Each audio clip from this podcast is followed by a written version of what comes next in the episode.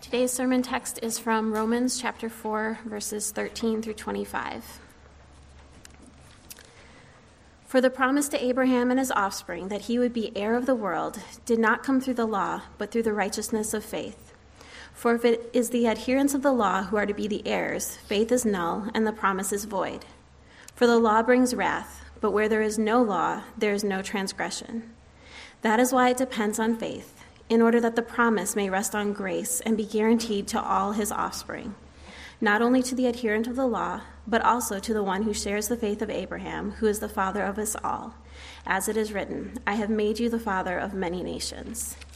In the presence of the God in whom he believed, who gives life to the dead and calls into existence the things that do not exist. In hope, he believed against hope that he should become the father of many nations. As he had been told, so shall your offspring be. He did not weaken in faith when he considered his own body, which was as good as dead since he was about a hundred years old, or when he considered the barrenness of Sarah's womb. No distrust made him waver concerning the promise of God, but he grew strong in his faith, and he gave glory to God, fully convinced that God was able to do what he had promised. That is why his faith was counted to him as righteousness. But the words, it was counted to him, were not written for his sake alone, but for ours also. It will be counted to us who believe in him, who raised from the dead Jesus our Lord, who was delivered up for our trespasses and raised for our justification. Father Abraham had many sons. Many sons had Father Abraham. I'm one of them, and so are you. So let's just praise the Lord. Maybe you are like me, you grew up singing that song. For half a second, I thought about actually starting singing it to you, but I thought Danielle would keel over in embarrassment, so decided not to go that way. Maybe you're like me. Uh, I, I, first heard it in second grade public school. I think the setting threw me because at the time I only knew of one Abraham, and his name was Lincoln. And so I was never quite sure how I was one of his sons, and my buddies were too, but that's how I interpreted what the teacher sang. It's nice to grow up and learn some things, you know. The Abraham of the Bible, if he's new to you, is the father of the Jewish people, our forefather according to the flesh. Paul says in verse 1, chapter 4. In fact, Abraham is referred to as father seven times in this chapter. But we find out his fatherhood extends not only to the Jews, but to Gentiles like, like us as well. How do we get in the family? Well, we learned last week that Abraham is the father of all who believe. Abraham is the father of everyone who walks in the footsteps of his faith. Our passage today is just part two of that same argument. As Tom said a couple weeks back, Paul could have stopped at the mountain peak of chapter 3, verse 26. We saw that every single one of us stands under the judgment of God because of our sin. But God has provided a way for us to be made right with Him, such that His holiness and His mercy are both preserved. He has made a way for the ungodly to be justified. And it's not through the works of the law, it's through the redemption that is in Christ Jesus. So, Paul's burden at this point in his letter is to buttress that argument. He's got to answer some objections. You can almost hear his detractors saying, you know, hang on a minute, Paul, you, you haven't talked about Abraham yet. You know, what about him? He's the, he's the father founder of the Jewish people. So if this paradigm of yours doesn't work for him, then it doesn't work for anybody. so you see Paul posing the question in verse 1 What then shall we say was gained by Abraham? Or as the NIV puts it, what then shall we say that Abraham discovered in this matter? As Nick explained to us last week, Abraham was not made right with God by works, not by obedience. No, Abraham believed God, and it was counted to him as righteousness. Paul is quoting Genesis 15, 6. It's the first time the word believe occurs in the Old Testament, and it's connected to being made right with God. This is a very significant verse. In fact, in a sense, all Paul is doing in chapter 4 is expositing this one verse. The blessing of being counted righteous does not come through good works. It doesn't come through circumcision. It doesn't come through the law. It comes through faith in the God who makes promises. So we'll first look at God's promise to Abraham in verses 13 through 17. Secondly, Abraham's faith in God. verses 18 through 22, and then finally, our faith in Jesus, 23 through 25. First, God's promise to Abraham. And I'm going to try to answer two questions under this heading. Number one, what is the promise? And then secondly, how does it come? Verse 13 For the promise to Abraham and his offspring that he would be heir of the world did not come through the law, but through the righteousness of faith. So, this is the first time the word promise occurs in the letter. It's going to show up three more times in this chapter alone. We see the promise is not only to Abraham, but it's carried forward to his offspring as well. And the promise is that Abraham would be heir of the world. That's quite a promise. So we've got to go back to Genesis to understand what's, what's going on here. So, Abraham, actually, Abram at the time, he shows up in a genealogy list at the end of Genesis 11, right after the Tower of Babel story. Abram is just your run of the mill, ancient Near Eastern pagan. He's from Ur of the Chaldeans, and we're introduced to his wife, Sarai. And all we're given at this point about her is one short, tragic sentence. Now, Sarai was barren, she had no child. But God, all of a sudden, speaks to this unremarkable, childless couple. beginning of Genesis 12, he tells Abram, Go from your country and your kindred and your father's house to the land that I will show you. At that time, these things defined a person. But God says He's to leave all those things behind all those sources of personal identity, leave them behind, his nation and his father's family, because God has something else in mind for him and his wife. So listen to the astounding grace of God. He says, I will make of you a great nation, and I will bless you and make your name great, so that you will be a blessing. I will bless those who bless you, and him who dishonors you I will curse. and in you all the families of the earth shall be blessed. So, this is a major turning point in the book of Genesis. Up until now, we've seen the world wrecked because of Adam's fall into sin. If you go back and read Genesis up until this point, you will count five curses. Adam's sin brought curses into the world. But all of a sudden, there's an insignificant man named Abram from the city of Ur, and he receives a fivefold blessing. What is God doing here? Through Abram and his offspring, those curses will be reversed. So, Abram is a, is a new kind of Adam. And you note the words, in you. In you, God says, all the families of the earth shall be blessed.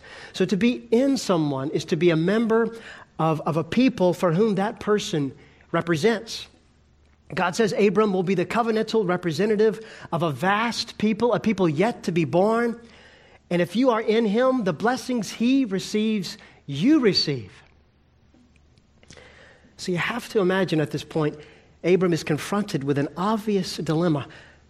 My wife, my wife is barren, and yet God is promising to make of me a great nation. He's not told how this is going to come about or how long he's going to have to wait.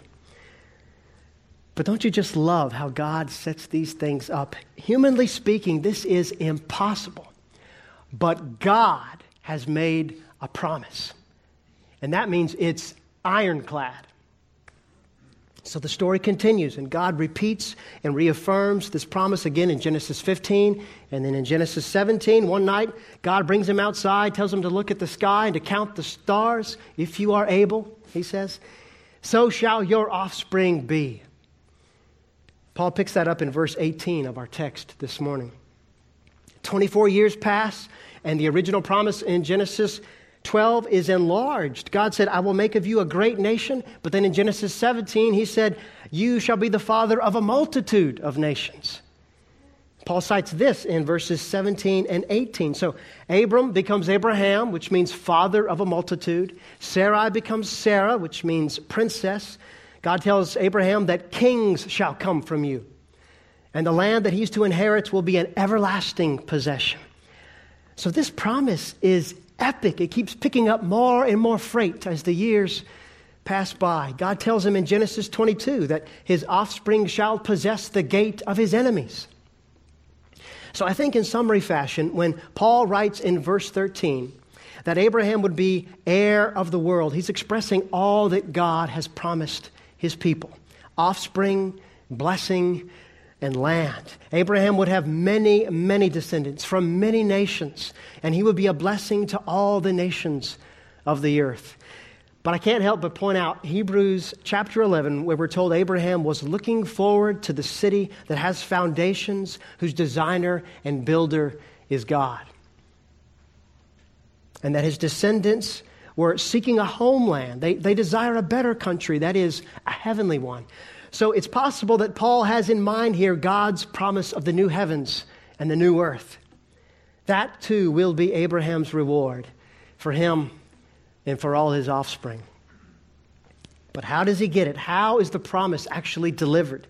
That's the main concern of this passage. Paul says it didn't come through the law, but through the righteousness of faith. For if it is the adherents of the law who are to be the heirs, faith is null and the promise is void. The promise to Abraham was not fulfilled through his law keeping. No, the promise came through faith. Genesis 15 6 says, Abraham believed God, and it was counted to him as righteousness. So, Paul has already made the point that Abraham was counted righteous by faith before he was circumcised. That's verses 10 through 12. And as for the law in its full form, you know, that's not going to come for another 500 years. Abraham has already been saved, and the Mosaic law hasn't even been given yet. but Paul says in verses 14 and 15 that the law couldn't save anyone anyway. If the promise is delivered through law keeping, then the promise is void. If it's only law keepers that get the inheritance, then there will be no heirs because no one can keep the law. And there are no true adherents of the law because all have sinned and fall short of the glory of God. And the law just serves to point that out. The law stands before us and says, You are a law breaker. In this way, the law only brings wrath, not salvation. The law cannot give us the promised inheritance. And to make his point even more emphatic, Paul gives us the difficult phrase where there is no law, there is no transgression in verse 15. Paul is not saying that if you don't know the law, then you're not guilty of sin. He's already cleared that up back in chapter 2, verse 12. We're all guilty whether you have the law or not. Here, I think Paul is using the word transgression in a technical sense. So, a transgression is not just sin, it's, it's, it's a specific kind of sin. A transgression is a deliberate violation of a direct command from God, something God has clearly revealed to us. So every transgression is sin, but not every sin is a transgression. Tim Keller, he offers the illustration of uh, trespassing on private property. If you do that, you're guilty of trespassing. But if you see a sign that says, private property, keep out, and you go ahead and trespass, well, now you've become a transgressor. Paul, he's talking to the Jews. The Jews had the written code book of God, and knowing full well what they were doing, they broke it. Keller says, knowing the law does not make us heirs, it makes us doubly guilty. So, this really serves as a warning to us. If you boast in your religious and social conservatism, if you are sure that you yourself are a guide to the blind, I'm just reading from chapter 2, a light to those who are in darkness, an instructor of the foolish, a teacher of children, Paul says, Beware. There is a coming day when God will judge the secrets of men. And the law that you hold pridefully over others will turn around to accuse you. So, friends, the law only increases our accountability before God. Clearly, the promise of God's blessing cannot come through the law. And this shows us how bad it really is. This shows us our inborn spiritual condition. We, we are at enmity with God. We, we are spiritually dead. We have nothing in us that would incline us towards God. We want to be independent from God. We want to chart our own course and go our own way. We are rebels at heart. We refuse to submit to God's authority. We've broken His law and we've thrown off His kindness. And God, in response, has vowed that He will righteously judge sinners with eternal death and attempted law keeping cannot save us. We are like Abraham and Sarah in their old age and barren womb, no spiritual life is going to come from us. We have nothing to offer but nothingness. So, dear friends, that is why it depends on faith.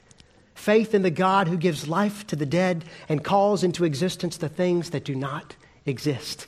God's promise rests on God's grace.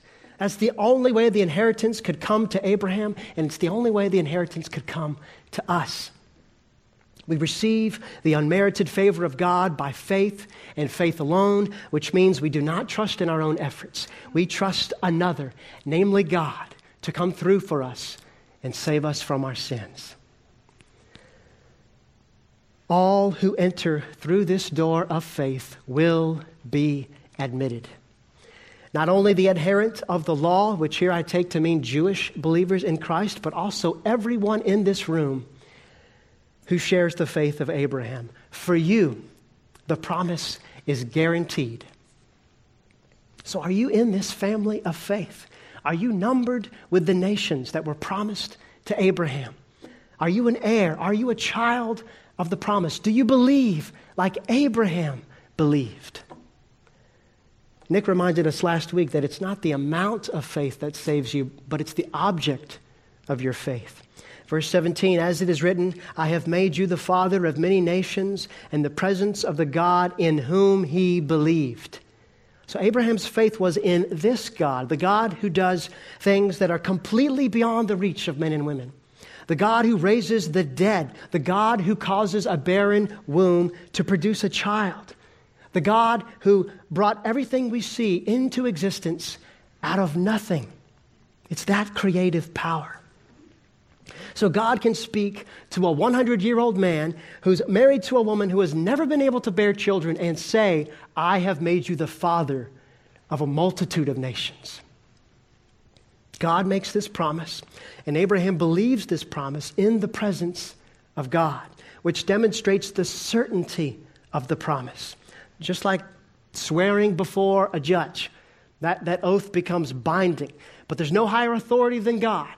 God makes a vow in God's own presence. So this promise is unalterable and irrevocable. And so Abraham puts his trust in this God. He believes something exists in the future that he cannot presently see, all because God has said so. That's the nature of faith. And so we come to that in verses 18 through 22. Paul gives us a real to life description of what it looks like to walk by faith from the human perspective. Abraham's faith in God. Now, remember verse 3 earlier in the chapter Abraham believed God, and it was counted to him as righteousness. What does this believing look like? What is the nature of justifying faith? So, I have for you five facets of faith. They all kind of hang together. Number one, faith involves a trust transfer. So, it's not just a matter of trusting God, but it's losing trust in yourself or anything else besides God. You see this when Abraham leaves behind his country and his kindred, those precious identity markers for a man. Hebrews 11:8 says, "By faith Abraham obeyed God when he was called to go out to a place that he was to receive as an inheritance, and he went out, not knowing where he was going. He had to trust God." Abraham also had to lose faith in his own body. Paul says in verse 19 that it was as good as dead. And as for Sarah, Paul uses a word that's normally not used to describe a woman's barrenness. The ESV uses barrenness, but the word is actually deadness. So Paul is intentionally drawing attention to the God who gives life to the dead and deliberately using that word. God's promise of offspring would not come through the natural order unless God did something supernatural. And that is precisely what Abraham trusts God to do. Number two, faith means facing facts head on. The text says Abraham considered his own body and he considered the barrenness of Sarah's womb. Generally speaking, 100 year old men married to elderly women who have never been able to have children do not find themselves pregnant. Just doesn't tend to happen. In hope, he believed against hope. So, yeah, from the human perspective, Abraham had every reason to give up on the hope that he and Sarah could bear a child. So, faith is not shutting your eyes to reality, it's, it's believing that God can overcome it. 2 Corinthians 5 7, we walk by faith, not by sight. But that doesn't mean faith is irrational. Douglas Moo says Christian faith is not a leap into the dark, it's a leap into the security of God's word and promise. That's the safest place to stand.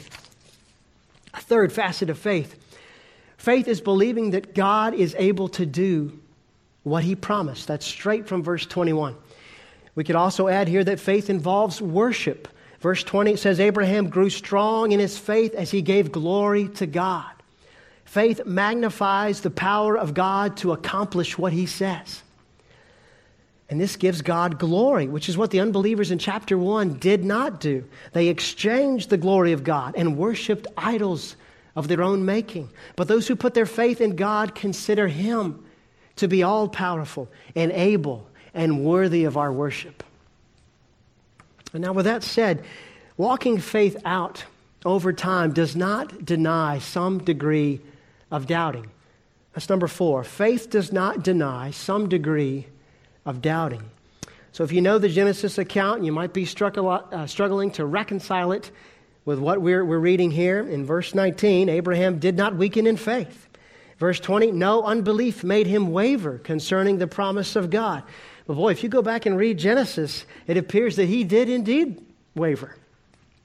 God gives the promise, and the years are passing, still no child. So Abraham, he tries to bring it about in his own power. He, sleeps with Sarah's servant Hagar in Genesis 16, and Ishmael is born. When God reaffirms the promise in Genesis 17, no, Abraham, Sarah will indeed bear a son, and that promised blessing was going to come through him. Abraham falls on his face and laughs. And he pleads that God might bring his promise through Ishmael instead. So, what are we to do with this? First of all, it's crystal clear Abraham is a sinner. We've already seen uh, back in verse 5 that God justifies the ungodly.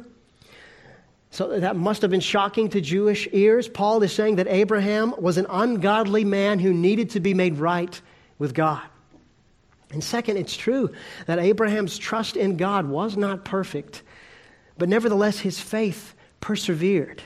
Uh, the Greek verb in verse 20 can be translated to waver or to be divided. So it's the same word used in James 1 6 to describe the double minded man. It's the same word in Romans 14 23 to describe the opposite of faith. So the point is, Abraham did not have a deeply entrenched, permanent attitude of distrust towards God. He certainly had moments of hesitation and failure along the way, but his faith in God persisted. His faith was not completely extinguished. He, he held on. And, and this should be comforting to us. There's a reason Paul calls it the fight of faith in 1 Timothy chapter 6. The evidence of a genuine faith is revealed over time in the midst of many trials and temptations. The true cry of faith says, I believe, help my unbelief. And notice it says Abraham grew strong in his faith. So that means through waiting and sometimes significant struggling over the span of 24 years, his faith actually grew stronger. And that should be our expectation as well. As we continue clinging to God day by day, year after year, through many dangers, toils, and snares, God will see us through. He grows our faith. And finally, number five, faith means trusting the very words of God. And sometimes that's all you're going to have. Verse 18 Abraham believed that he should become the father of many nations as he had been told. Abraham, he had nothing else to go on. He couldn't trust his body, he couldn't trust his feelings, he couldn't trust popular opinion, but he did have the very words of God. So, do we have warrant to believe something will come about when all the evidence is pointing in the opposite direction? Generally, no. That's what fools do. Unless we have a direct word from God. And that's precisely what we have in Scripture. And then let all the evidence stack as high as the mountains that we are on a fool's errand, no matter. God has said he would bring it about, and we can put our trust there. So if you want to weaken in your faith, just stop reading your Bible. It will work every time. Stop thinking about it. By all means, don't meditate on it. Where does Paul go to first to defend justification by faith in chapter 4? Verse 3, he writes, What does the scripture say? Boy, that's how we should start every day and face every problem. My feelings, my feelings are sometimes all over the place. And so my faith needs something fixed. I need the very words of God to anchor me. Words like, His faith was counted to him as righteousness. Verse 22. The words counted to him here, they are crucial to understand. Remember, Abraham was not righteous, he was ungodly. Through faith, Abraham was counted righteous, he was reckoned righteous. God credited righteousness to him, meaning God conferred a status on him that was not there before. He gained a new legal position that was not inherently his. So, so we're not talking about ethical righteousness here. He did not actually become righteous in himself. Uh, God did not infuse Abraham with righteousness like a, like a turkey that's been injected with, with seasoning. That, that's not how it works. No, God counted him as righteous. So, why, why is that distinction important? An infused righteousness w- w- would not be true to our natures. Uh, Abraham's sinful inclinations remained, and so do ours.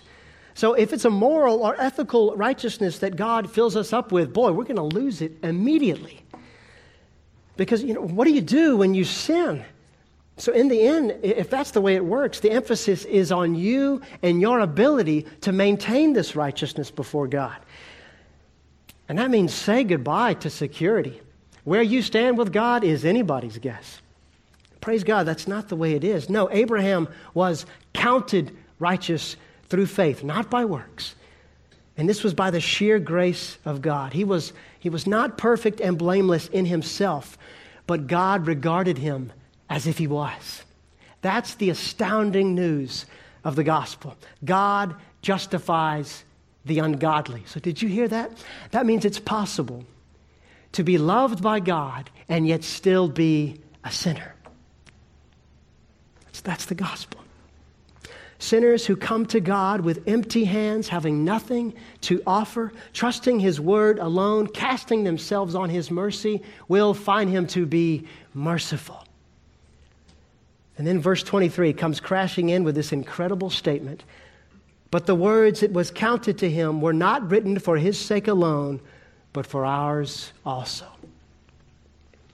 Abraham's faith in God is a template for our faith in Jesus Christ. And that's the third and final point our faith in Jesus.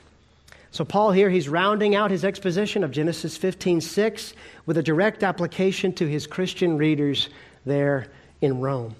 And we get to look at the full sweep of redemptive history that has been unfolding since Adam's fall. And we find ourselves, all who believe in those lines written by Moses, inspired by the Holy Spirit, it was counted to him. Paul writes, It will be counted to us who believe in him who raised from the dead Jesus our Lord, who was delivered up for our trespasses and raised for our justification. Abraham believed that God would produce life, even though his body was as good as dead. He believed God would provide him offspring and that he would make his name great, and that in him all the families of the earth would be blessed. So, evidently, the offspring of the woman, prophesied to crush the head of the serpent way back in Genesis 3, will be among the children of Abraham. And now, from the sea of descendants that have come from his line, has come one so great that his very name will cause knees to bow and tongues to confess. The announcement came at night to some unassuming shepherds For unto you is born this day in the city of David a Savior, who is Christ the Lord. And this child, Jesus the Christ, the seed of Abraham and the Son of God, would be handed over to executioners for your sin. And Nick said it best last week. Some of you need to stop doubting that God loves you. If you are bearing a horrible load of sin and guilt this morning, bear it no more. Jesus Christ has dealt with your sins and he's come back from the dead to give you a right standing with God. Trust him and you will be counted righteous. If you're in the grip of some heart wrenching circumstance this morning, like Abraham and Sarah, who waited upon the Lord year after year, look again to his promises, rest in his promises, and remember your faithful friend is alive. Sometimes that's all we have when you wake up in the morning, just to remember Jesus Christ is alive, no matter what I'm facing. He has been raised from the dead. So, brothers and sisters, behold what God has done in ages past on your behalf and has now fulfilled in Christ. Lay hold of him by faith. Let's take a moment now to reflect, and I'll close this in prayer.